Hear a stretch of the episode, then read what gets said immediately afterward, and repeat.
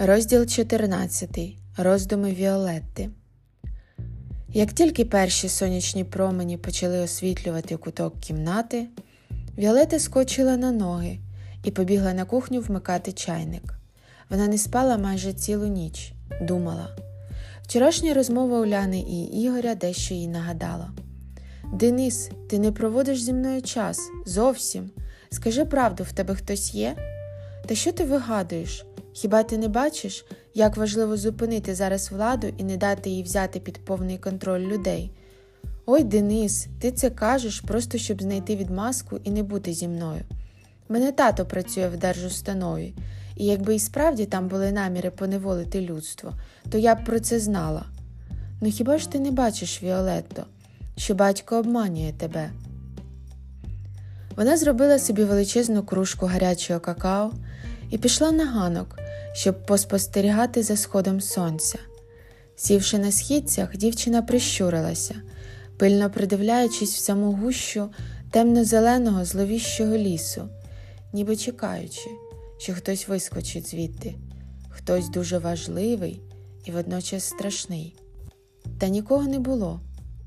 Здавалося, що вона одна однісінька у цілому світі, і хоч з усієї цієї компанії що зібралася тут для обговорення своїх подальших дій, дівчина була наймолодшою, вона такою не почувалася. Віолета вже давно фарбувала сиве волосся, яке з'явилося після загибелі Дениса. Біль спогадів знову оповив їй серце.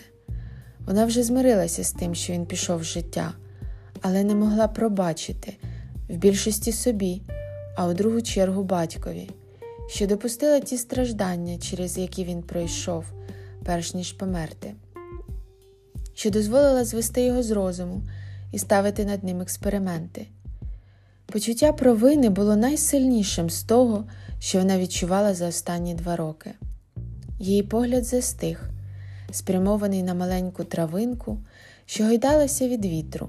Проте Уляна не зовсім помилялася. Віолета й справді звертала більше уваги на Ігоря, ніж треба було. Що вона до нього відчувала? Кохання? Ні, точно ні. Можливість заглушити провину в її душі і помститися батькові, змога знову бути слабкою дівчиною поруч з сильним чоловіком, який може її захистити і вирішити всі проблеми.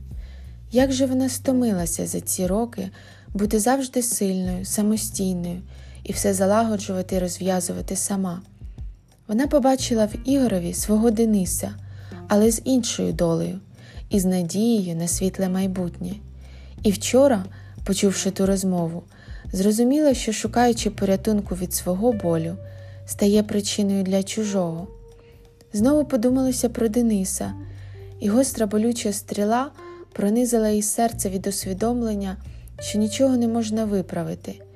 Його більше ніколи не вдасться повернути чи бодай побачити, навіть на секунду, більше ніколи. Господи, чи стане коли-небудь легше, і чи зменшиться цей біль, який не дає мені дихати? Сльоза прокотилася по її щоці і сковзнула далі вниз на картатий светр, який вона вдягнула, щоб вберегти себе від вранішньої прохолоди. Дівчина твердо вирішила, що не хоче бути причиною чиїхось страждань, і що, навпаки, зробить все, щоб ці люди, які її оточують, ніколи не переживали чогось подібного, чогось, що випало на її долю. Так, сидячи на східцях, вона допила свій вранішній напій і повернулася всередину, де якраз колеги по спілці почали прокидатися і швидко збиратися в дорогу. Гості мали повернутися до своїх домівок, поки хтось з сусідів чи знайомих не помітив їх відсутності і не запідозрив у незаконній діяльності. І поки Уляна, страждаючи від вранішнього похмілля, що валялася у ліжку, четверо гостей швидко поснідали, завантажили свої речі у машини і поїхали. Лише перед самим виїздом Ігор зайшов до кімнати, де лежала дружина, і на прощання чмокнув її у лоба пообіцявши скоро навідатися знов. Через декілька хвилин після їх від'їзду Уляна спустилася донизу. Проте, крім Маргарити, яка заклопотано готувала дієтичний суп, нікого не було. Вони знову залишилися вдвох, у дерев'яному будиночку у лісі.